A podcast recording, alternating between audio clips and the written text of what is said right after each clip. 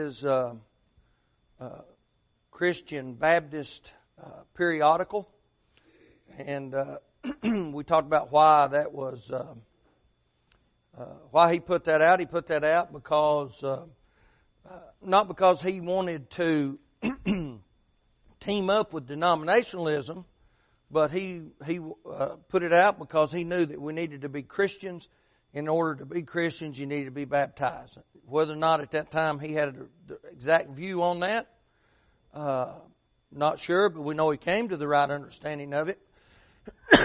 so what we're going to do is we're going to finish up a few things about Alexander Campbell, and then we're going to talk about some of the early pioneer restoration uh, preachers that helped put forth the uh, uh, helped uh, uh, the movement. And then what we'll do is we'll kind of bring that back around and we'll end at Cane Ridge where they came together and decided that they were going to put away denominationalism. So we're going to leave Alexander Campbell for a little while and we're basically going to be finished with him. We're going to talk about some uh, uh, restoration uh, preachers. And then we're going back up just a little bit at the point where they came together at Cane Ridge and and uh, some of the things that were said and a little history of that.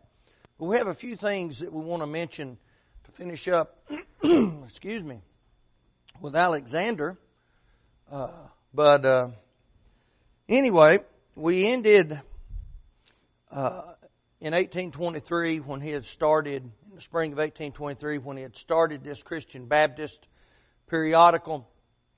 And, and over time, in fact, it was about six years that he uh, uh, put out this periodical. And then in 1830, or 1829 rather, he became, he became concerned with the name Christian Baptist. So as he continued to grow and, and to learn and to uh, uh, come to better understanding of biblical things, he uh, he became concerned that people would attach Christian Baptist to the movement, and it would just be another denomination. And so he decided pretty abruptly when he came to this understanding that he would end the paper and put the name out of existence. In fact, uh, we're not going to go into a big history about this, but uh, one of the things that Alexander Campbell did was he translated the New Testament from the Greek himself.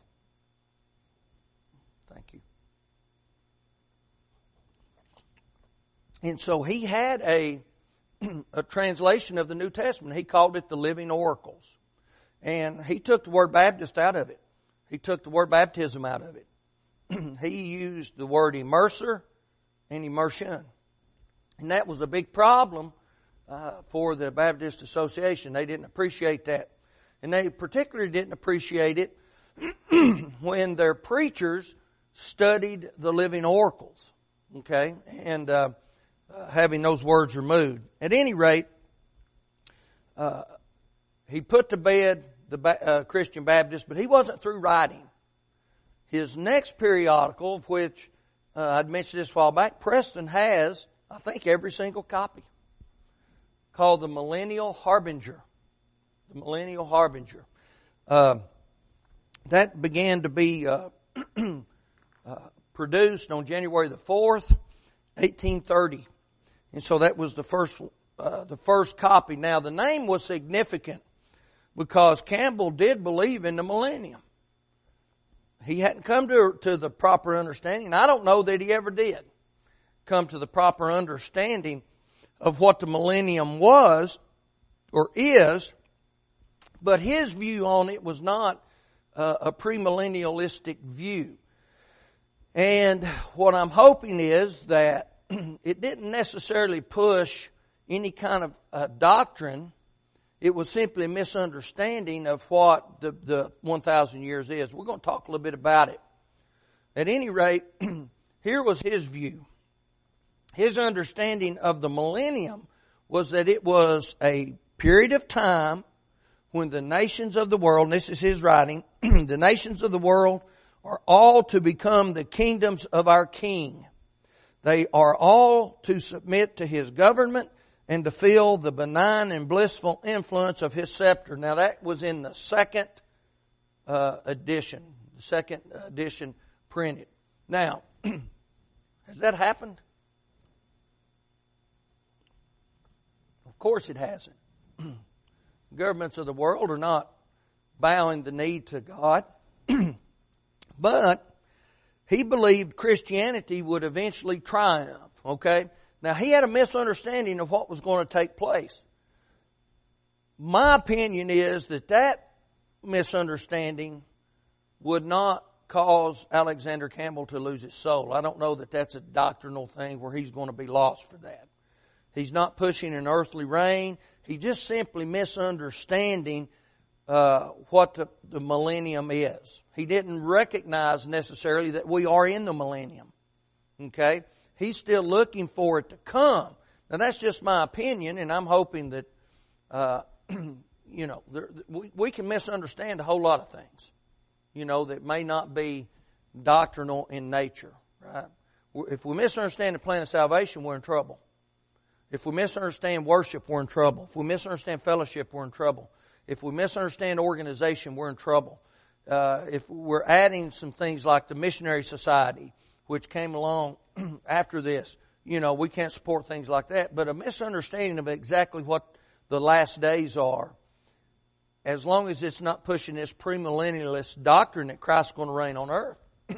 I'm hoping that uh, God's grace is sufficient for him and that uh, that's not necessarily a huge issue. It's incorrect. Okay, it's incorrect. And it could maybe lead to something else, and that's dangerous in itself, uh, much like the indwelling of the Holy Spirit.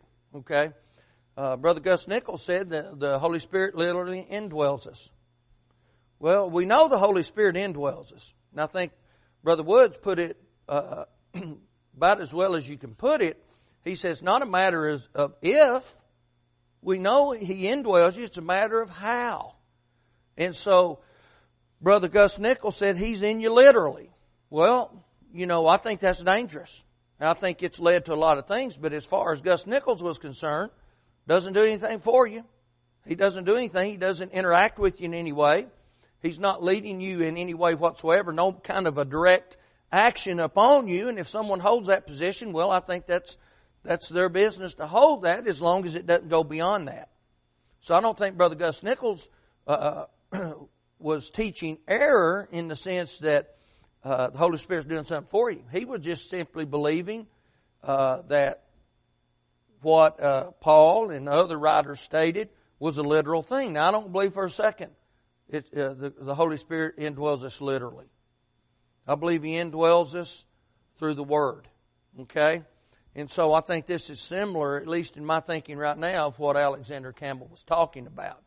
Now, he also believed this, and he stated this in the very first edition. He said the sectarian establishments could not admit of this spread and triumph of Christianity. Okay? So he's still talking about for the millennium to be ushered in, uh, the governments are going to have to come together. They're going to have to uh, bow the knee to God, and all the sectarian established organizations, they're going to have to uh, do that, but they won't admit it. They don't want to see the rise of Christianity, right? And so, uh, and and you know, sectarian organizations don't want to do that. How many humanists do you know that uh, want to uh, praise Christianity for the good things, even if you're not a believer, of the good things it's brought to the world? You know, because of Christianity, slavery is no longer with us in, in, in most of the world, right? And so that's a positive. But humanists aren't going to, you know, they're not going to uh, uh, praise Christianity. They're going to call that just the evolution of people, who we are. Okay? So he, he was misunderstanding that. But he believed the only way for us to have the millennium was to restore the ancient order. Right? and in addition to destroy sectarianism in all its forms. well, you know, he's right in the sense that we need to restore the ancient order and we need to continually restore the Lord's church in places where it's been perverted. That doesn't have anything to do with ushering in the millennium. How do we know that? Well, when uh, Peter preached uh, on the Pentecost, he said, this is exactly what Joel talked about, Joel 2. We're in the last days. if the last days are what they claim to be, the last days, how many days are after that following Christ's return? Zero. Right? We're not, we don't have any thousand years on the earth. The last days are just exactly what they say. If we're in time, living apart from eternity, and that those days end, well then now we're in eternity. And um, of course, that's a big misunderstanding of uh, uh, Revelation chapter 20, really, isn't it? Big misunderstanding of Revelation chapter 20. And so, by the fact that none of these things happened, uh, demonstrates that he was in fact wrong on the idea of what the millennium is. Any comments or questions, Brother Charles? Oh, he's off.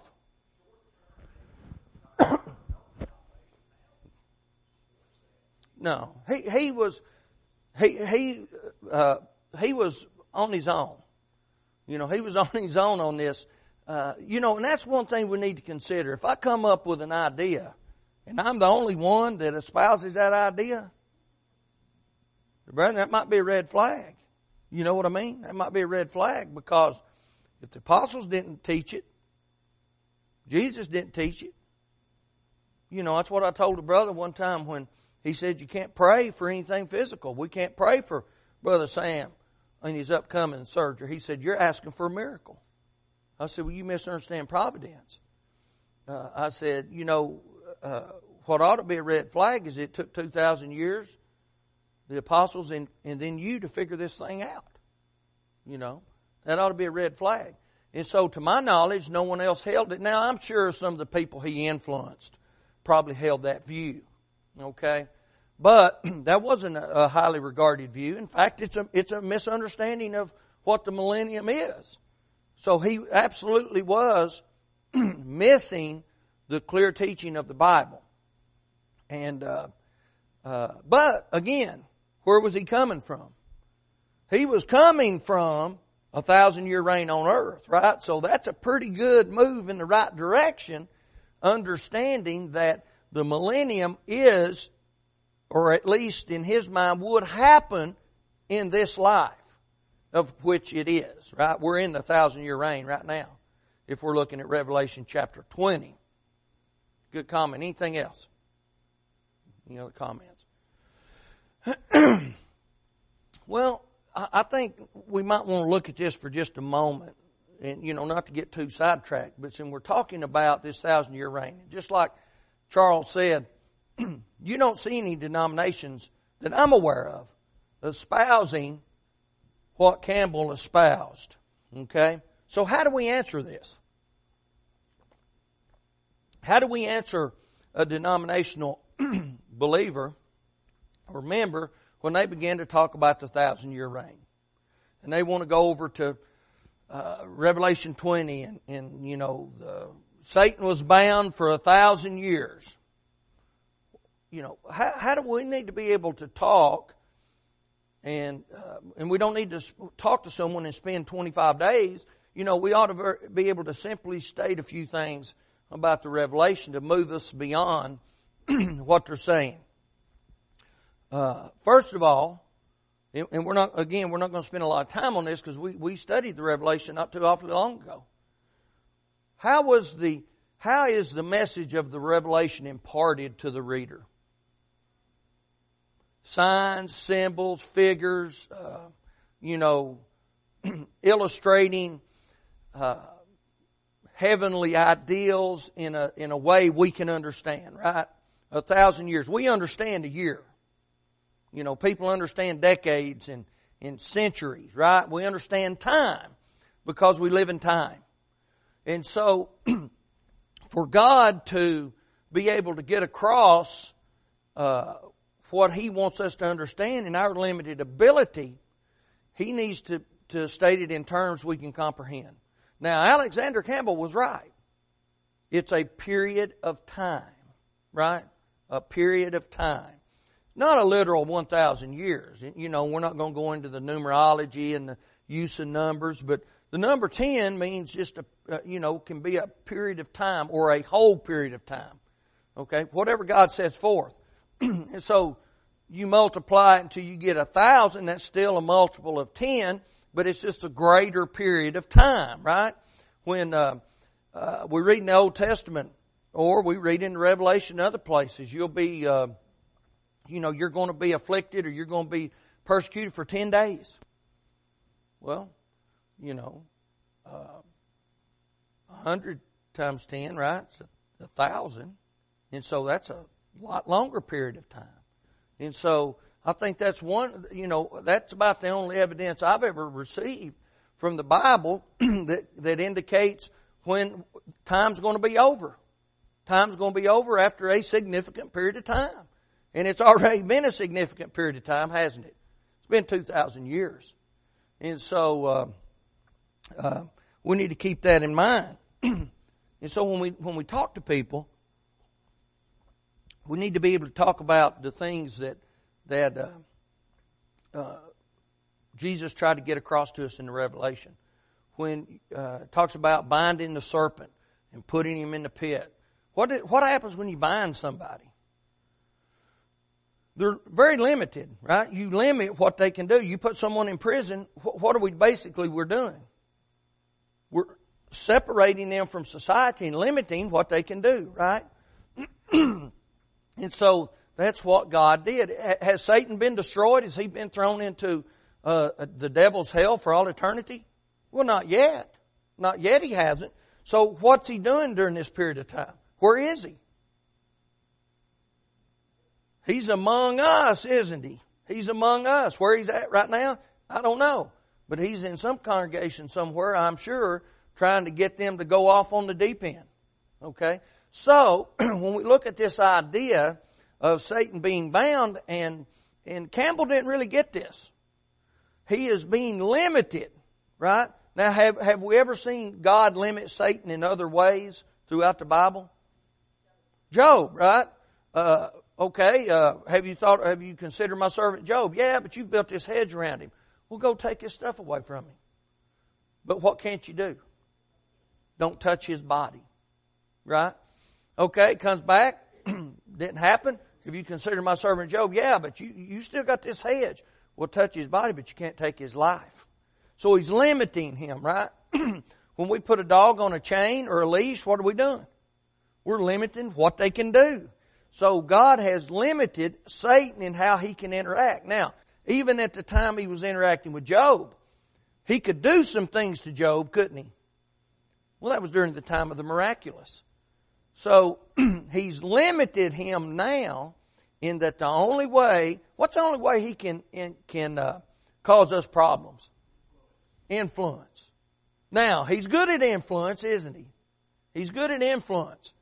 Turn on the TV, pick up a magazine, uh, watch anything. You look around the world. He has influenced the world, right? I'm 49. When I was growing up, you didn't hear about anybody being a homosexual. And I think it was in the 80s, middle 80s, that Rock Hudson came out of the closet. And then it was just like the floodgates opened, wasn't it? Influence. Now, if you don't support it, you're a hater, right? So the world's being influenced. But he can't make us do anything, can he? That's what Jesus talked about. He said, no one can snatch you out of my Father's hand. But can you walk out of it? Sure you can. Can you turn your back on Jesus? You know, you, hear all these uh, Calvinistic preachers talk about you can't lose your salvation. You can't turn your back on Jesus. Well, they turned their backs on him when he was alive. Did you remember when he asked the apostles, are you going to leave me too? Peter said, where will we go? We're not going to leave you. If, if someone could leave Jesus when he was in the form of a person and he was doing the things he was doing and you could see it by sight, what makes someone think that you couldn't turn your back on him? It's been 2,000 years and no one has seen him. We walk by faith, not by sight. Why couldn't we turn our backs on him now? See, it doesn't make sense, does it?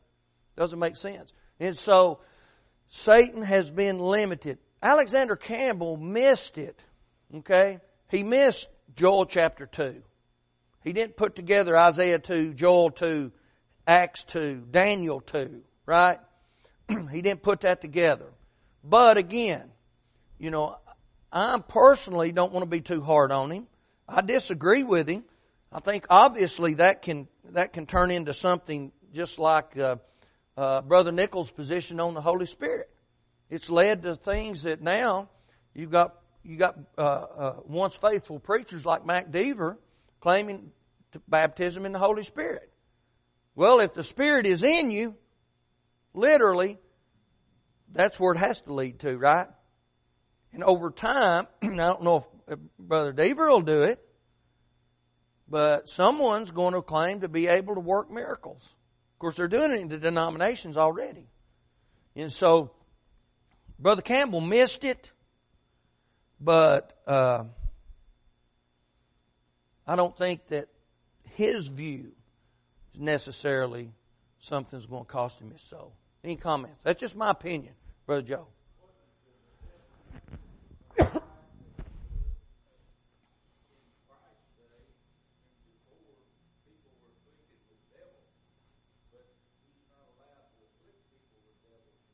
Absolutely, absolutely. That's that's how he's limited now. That's how we know we're in the thousand year because Satan's been bound. He's been limited. He can't touch us directly.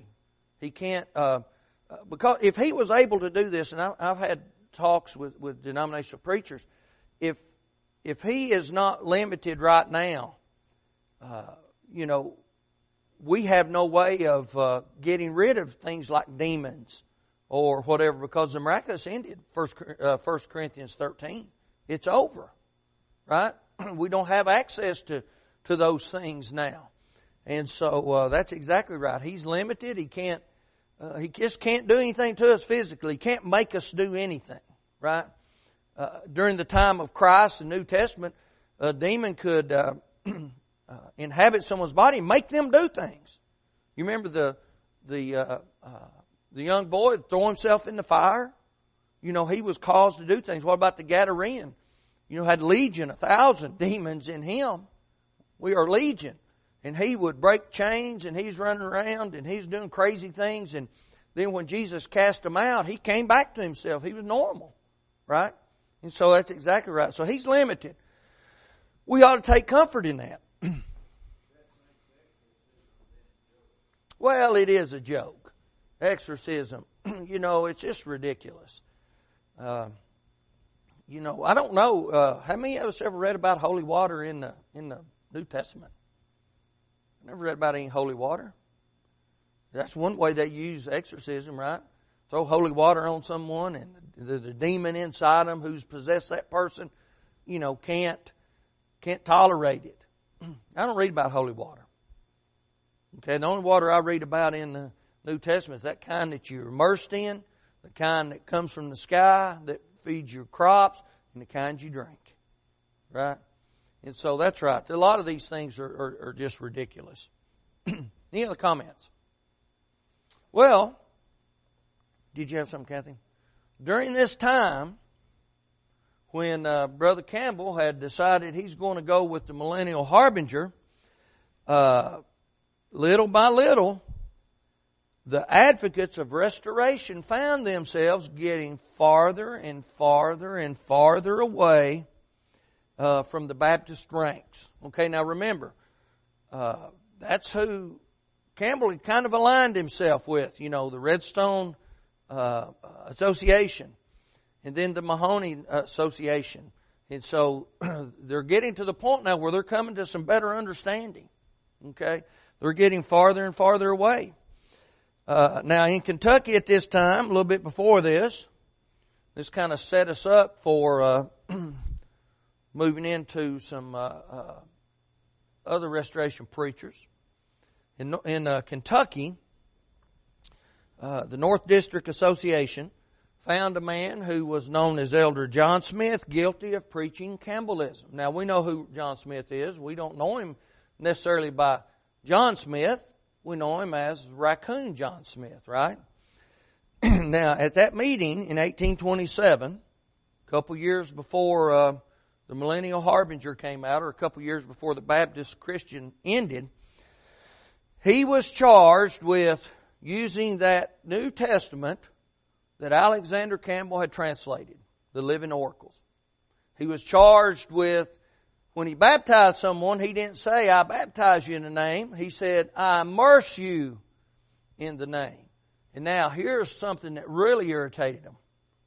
When it came time to take the Lord's Supper, he passed that around, let everybody break their own piece off. Instead of the preacher standing up here breaking it off. That coming directly from uh, uh, Catholicism. Okay? Directly from Catholicism. And so they kind of had a misunderstanding. I think Raccoon John Smith had a little misunderstanding. Now, is it wrong to uh, pass a, a cracker and let everybody break their own piece? Well, no, we've done it for years. But is there anything wrong with doing it like we've been doing it for for a good while now? You got all those little separate pieces in there, and you just pick the one up. Anything wrong with that? In fact, I prefer that. I prefer that. You know, now you're getting a piece of uh, you're getting a cracker I hadn't handled all over. You know, after I've shaken everybody's hands. You know, people sick, coughing, and you know all, all kinds of things. You know, uh, touching a door handle. You know, there are people in the world that go to the bathroom don't wash their hands. Then they touch a door handle. You go out, you know, and so now I like that. I like that. But see, John Smith kind of missed that just a little bit. Nothing wrong with with him doing that. But I think he felt like you needed to do that because uh, Jesus broke the loaf. But if we read in the accounts of the institution of the Lord's Supper, he broke the loaves. He was doing it more like what the, the other people were doing. He broke the loaves and he passed it out. And then we get on this idea of drinking from one cup. And if you read, and Cameron didn't know this, and I normally have to get my information from Cameron, but the Lord separated what was in that cup and passed that to the disciples as well. They weren't drinking out of one cup. I don't ever hear that talked about a whole lot when we're talking about Antism and the one cup movement and things like that. But anyway, those were the uh, the charges uh, levied, levied against him. Okay, now as they levied this against him, they were at this association meeting. Uh, he didn't wait for uh, to be singled out. He just stood up and he said, I plead guilty to all of it. I plead guilty. I'm your guy, right? So they debated the matter for a little while and they decided they were going to table it till the next year. Well, here's the thing. Raccoon John Smith was a beloved man. People loved him. And uh, in 1830, or uh, uh, following that, We'll get into this a little later. They, uh, uh, people were on his side, and so they just kind of let it go. Well, in 1830, by the time that Campbell has started producing the Millennial Harbinger, uh, the association in that area, of which uh, Campbell was a member, and a lot of those different associations down in uh, Kentucky, they began to dissolve. Why? Why do you think that happened? Because of the preaching of the gospel. It wasn't because of Alexander Campbell. It wasn't because of Barton Stone. It wasn't because of Raccoon John Smith or Creath or, or, or Ben Franklin or, or, you know, all those many people who were helping this movement push forward. It was because they preached the gospel. What happens when you preach the gospel? People obey the gospel. Preaching the gospel makes Christians. And when Christians come together and they start looking at their actions and the things they're doing, they came to an understanding uh, that uh, they're doing things wrong. Now, there was always a question kind of in the back of everybody's mind that they never asked that, that question finally was asked, and that was this. Do we even have any biblical authority to have these associations and to meet and to vote and to do things of that nature. Had been going on for a while. A lot of people had that mindset, but they were not simply uh, asking that question. And so after some debate, in which no one was supporting this association or uh, uh, speaking out against this question, the, the association dissolved, and now we see the movement really catching gear and moving forward, and people coming out of the light or the darkness even quicker and seeing some things that maybe they didn't see 15 or 20 years ago. You know, Alexander Campbell, Barton W. Stone, all these men, they've been on the scene for, you know, many, many years, but they're still misunderstanding some stuff. But one of the main things they were misunderstanding, they're still trying to make associations, pass laws and, and implement rules. Where are the rules found? In the Bible. Any comments, questions? All right, well, let's start on, yeah.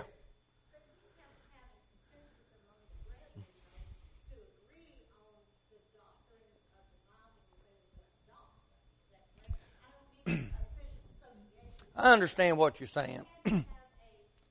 well, and, and and we're not going to go into this necessarily, but when all this began to happen and they decided they were going to get destroy all these associations, Alexander Campbell wasn't necessarily for it. Okay, he wanted still Christians to come together, but he didn't want them to come together in the sense of what had been happening. He wanted them to come together, be able to preach, be able to teach, ask questions, learn from those who maybe had figured it out, and to edify and exhort one another. Okay? Now the problem with Alexander Campbell pushing that was eventually you had another association show up, cause a whole lot of problems in the church during the time of McGarvey.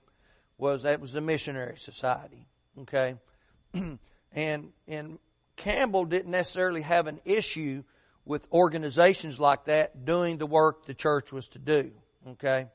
Now we have to understand. Uh, when we talk about certain institutions doing things, we got to be very careful in what kind of understanding we come to. Why is the missionary society not scriptural? Well, you set up an organization, you have a hierarchy in that organization, and they are in charge of spreading the gospel. How's that different from a school preaching? We support Tri-City School of Preaching. We support several of their instructors. We, we've got at least three students on the on our support list right now. How's that different? See, those questions we need to ask. I went over to, what was it, last year I was over North Carolina, and my good friend over there, who uh, held a meeting here for us, he was uh, trying to encourage me to support the uh, Church of Christ uh, what's the name of it? Uh, disaster relief organization. I said, man, that's a missionary site. He said, oh boy, he got upset. He said, it's not, it's one man and two. Well, you go and you look about, you look them up. They got a hierarchy of people. They decide. Why is that a problem? Why is that a problem with the missionary society and things like that? Uh, who gets the glory and honor in that? The society. Whoa, thank God for the missionary society. How about thank God for God and for the gospel and churches go out and that doesn't mean we can't support preachers. They're going out and they're preaching. What happens when you preach the gospel? You create Christians and you give God the glory. What happens when Tri-City School of Preaching goes out? Uh, send their students out into the world and they preach the gospel and, and glory goes to God and we support that effort. It's not a missionary society. It's not a, uh, uh, disaster relief society. It's not any of those things. Okay? But we have to be careful not to go overboard. That's where antiism comes in. You know, uh, non-cooperation, non-institutional. Well, we're non-institutional in the sense we don't want the church to be institutionalized, but when they say non-institutional, they're talking about orphans' homes, right? Can't have an orphan's home. Well, I wonder how many orphans you taking into your home. We're supposed to take care of orphans. You're not, you're not, uh, practicing true religion. You're not taking orphans into your home. You're not helping widows. So, you know, what we do? Well, they've gone too far. They've gone too far. Orphans home is not the church. Okay? But it is a good work of usually a church that oversees that work. Okay? And that's, and that's, uh, one of the main problems with the missionary society and things like that. No one had any oversight over them. Okay? No one has any oversight on the, uh, disaster relief. They just out there doing their own thing. Right? Well, you know, I, I appreciate what they're wanting to do, but, you know, I don't know that they're doing things the way they ought to be doing them. Uh, and so, you know, schools of preaching, they're overseen by congregations, right? uh, now, we're not talking about colleges. Okay, we're not talking about colleges that even allow you to study the Bible. You can get a, a degree at Freed Hardeman, right? And uh, but that, that's a that's just a college that has an association with churches of Christ. Of course, you see, you don't see that very often today. Even when they claim that, they're not very close. Any comments, questions? All right. Well, let's move into some pioneer preachers, and and we'll take about five minutes here. introduce ourselves to Raccoon John Smith, and what we're going to do is is really it's kind of, uh, and as we study history, we need to enjoy that history, and this teaches us a little something about Raccoon John Smith, how he came uh, to have his moniker. Okay, he was given this nickname Raccoon after having preached a sermon uh, at the Tates Creek Baptist Association at Crab Orchard, Kentucky, around 1815. Uh, a great audience had come together, and Raccoon John Smith. I don't know. I showed a picture. I don't know if any of you've seen too many pictures of Raccoon John Smith. He kind of reminds me of an unmade bed, you know. And so he got up in the pulpit, and and he was uh, his unkempt appearance. Everybody said just shook their head. He's got up to leave. They weren't going to, you know, they weren't going to sit there and, you know, he didn't, in their opinion, didn't offer them very much. So he called out really loud to them. He said, stay friends and hear what the great Augustine said. They stopped for a minute. He kind of grabbed their attention. What's this guy? You know, he, he doesn't appear to be educated at all and he looks like he just uh, crawled out from under the wagon, and, you know, from sleeping on the ground all night, but it kind of grabbed their attention. Kind of gives you, you know, sometimes you need a good illustration to kind of get people's attention. So they stopped and listened. he said Augustine wished to see uh, three things before he died. He wanted to uh, uh, see Rome in her glory and her purity. He wanted to see uh, Paul on Mars Hill, and he wanted to see the Christ in the flesh. So a few sat down. Okay, he kind of grabbed their attention a little bit. A few sat down. Most of them smiled, and they began to leave again. And so he cried out, and he said, "Will you not stay?" and hear what the great Cato said. And so uh, they turned around. Some of them did, and uh, they sat down almost as if they were willing to be amused at what he was saying. He said, Cato repented of three things before he died. He said, first, he repented of ever having spent an idle day. Second, he repented of ever taking a journey by sea when he could have taken it by land. He said in the, in the third thing he repented of was ever telling the secrets of his bosom to a woman. So that kind of grabbed their attention. People continued uh, uh, kind of to come back in and crowd began to stand around look, but he noticed out in the distance there were still some, some people standing around there. And, uh, but, uh, by this time, some people began to recognize him. They didn't recognize him when he first got up there and they said, well that's John Smith. And so, as he looked out, see these people standing around, he said, friends, he said, uh, come and hear what the great Thales thanked the gods for. So, uh, uh, one person stood up and said, well, let's go in and hear what he's got to say. Maybe there's more to him than what we supposed in the beginning. he said, Thales thanked God for three things. First, that he was endowed with reason and was not a brute. Secondly, that he was Greek and not a barbarian. And third, he said that he was man and not born a woman. Man, they're a bunch of chauvinists over there, aren't they? But that grabbed everybody's attention. And then he said, now I know that y'all are wanting to know who I am. Who is this man? And so then here's how he described himself. he said, I am John Smith from Stockton's Valley. In more recent years, I've lived in Wayne among the rocks and hills of the Cumberland. Down there, he said, saltpeter caves abound and raccoons make their homes. On that wild frontier, we never had good schools nor many books. Consequently, I stand before you today a man without an education. Well, someone heard that, went to the pioneer preacher named James uh, Creath Sr., begged him to come to listen to uh, uh, Smith. He said, this fella that wears the striped coat said he was raised among the coons. He said, come here and preach. His name is Smith, reared among the coons, he said, of Stockton Valley in Wayne County. And soon after that, he acquired his name, Raccoon John Smith, and it stuck with him for the rest of his life. Maybe there's something to a good illustration. I don't know that that's the right one, but it worked for him. All right, we'll pick up here next time. Thank you so much.